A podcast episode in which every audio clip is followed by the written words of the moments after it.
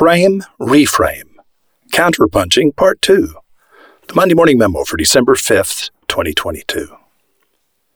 The pain of loss is psychologically twice as powerful as the pleasure of gain. When Daniel Kahneman and Amos Tversky published Prospect Theory in 1979, a generation of advertisers mistakenly began to speak to pain and to the fear of loss. If you frame a choice as loss versus gain, most people will choose loss avoidance because, quote, losses loom larger than gains. But what if you want your audience to embrace the risk of loss? To what motivation then do you speak? Equally unwise is to frame a choice as pain versus pleasure. Pain and pleasure are not as distinct as they may at first seem. You do not recall the event itself, but only your most recent memory of it. The experience of pain or pleasure during an event is replaced by the memory of that pain or pleasure, how it is perceived afterwards upon recall. Your memory is built upon what you were feeling at the peak point and how the experience ended. These are the four peaks that matter. 1.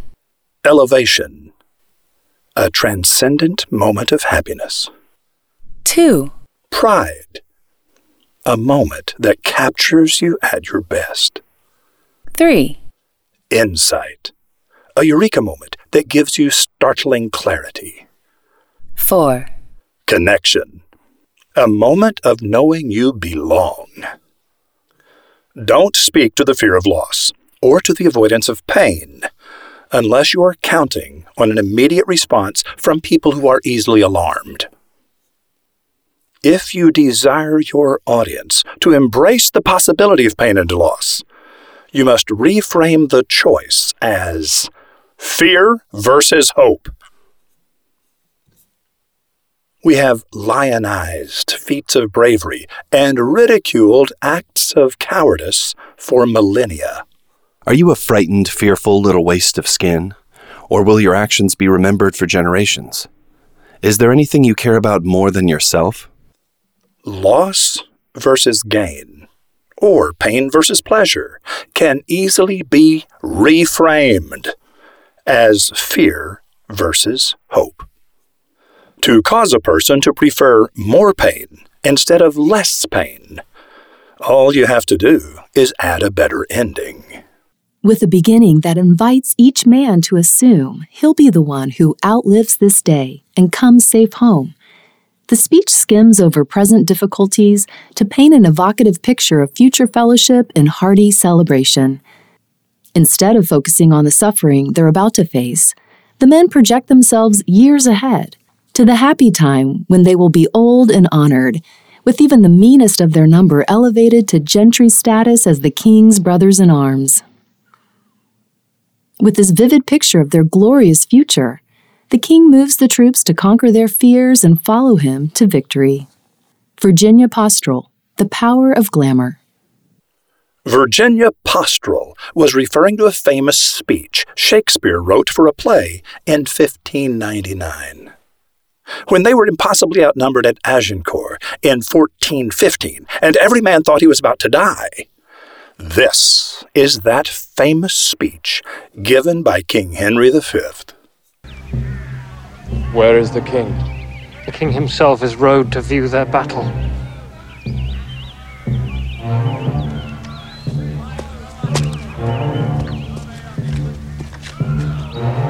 Of fighting men, they have full threescore thousand. That's five to one. Besides, they are all fresh. The king, unseen, approaches from behind and hears. Oh, that we now had here but one ten thousand of those men in England that do no work today. What's he that wishes so? My cousin Westmoreland? No, my fair cousin. If we are marked to die, we are enough to do our country loss. And if to live, the fewer men, the greater share of honor. God's will, I pray thee, wish not one man more. Brother, proclaim it, Westmoreland, through my host, that he which hath no stomach to this fight, let him depart.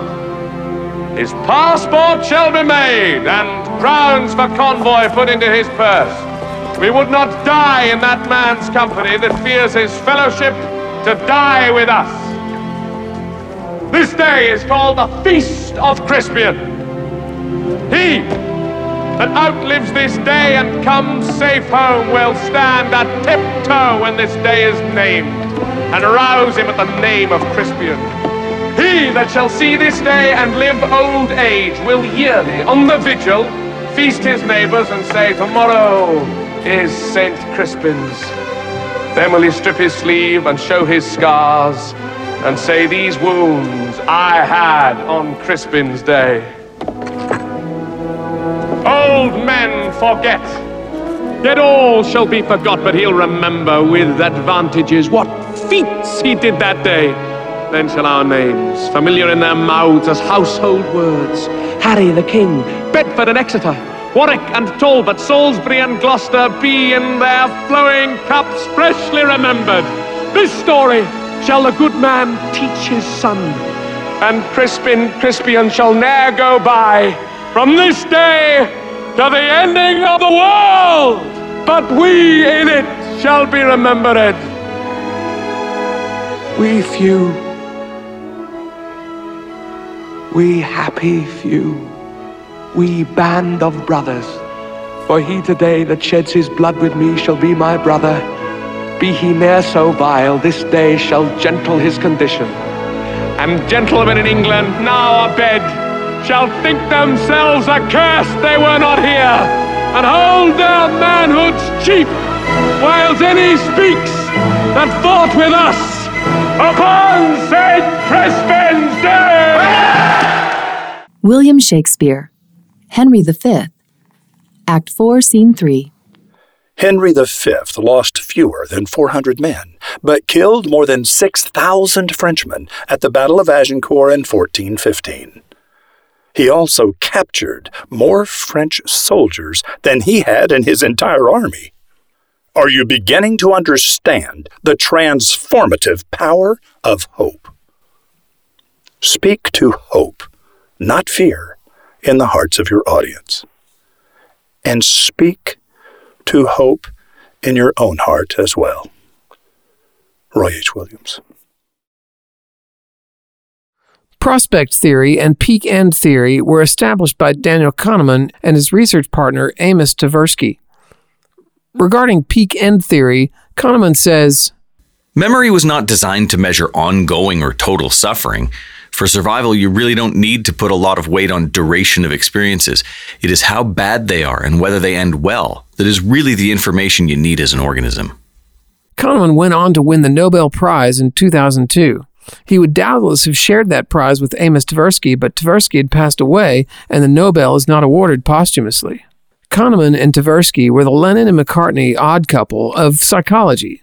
Like John Lennon, Kahneman was dark and brooding, and like Paul McCartney, Tversky was all light and brightness and found much of life funny. It was this pairing of opposites that made them unstoppable. In a private note to the wizard, R. R. Rothbart wrote, This is one of the most entertaining and informative episodes ever. It's insane. In the 1980s, electronics retailer Crazy Eddie was known for his screaming and thrashing television commercials. Thousands of fans flooded his store openings, hoping to get a glimpse of the unhinged pitchman. Eddie Antar, the real Crazy Eddie, not the TV actor who portrayed him in the commercials, was a thieving, lying cheat who defrauded everyone who ever trusted him and was ultimately sentenced to eight years in prison. Investigative reporter Gary Weiss has written a page turning biography and expose of Eddie Antar, exploring both the genius and the insanity of Crazy Eddie, a business crook unlike any other in American history. Where do you go to hear the show? MondayMorningRadio.com.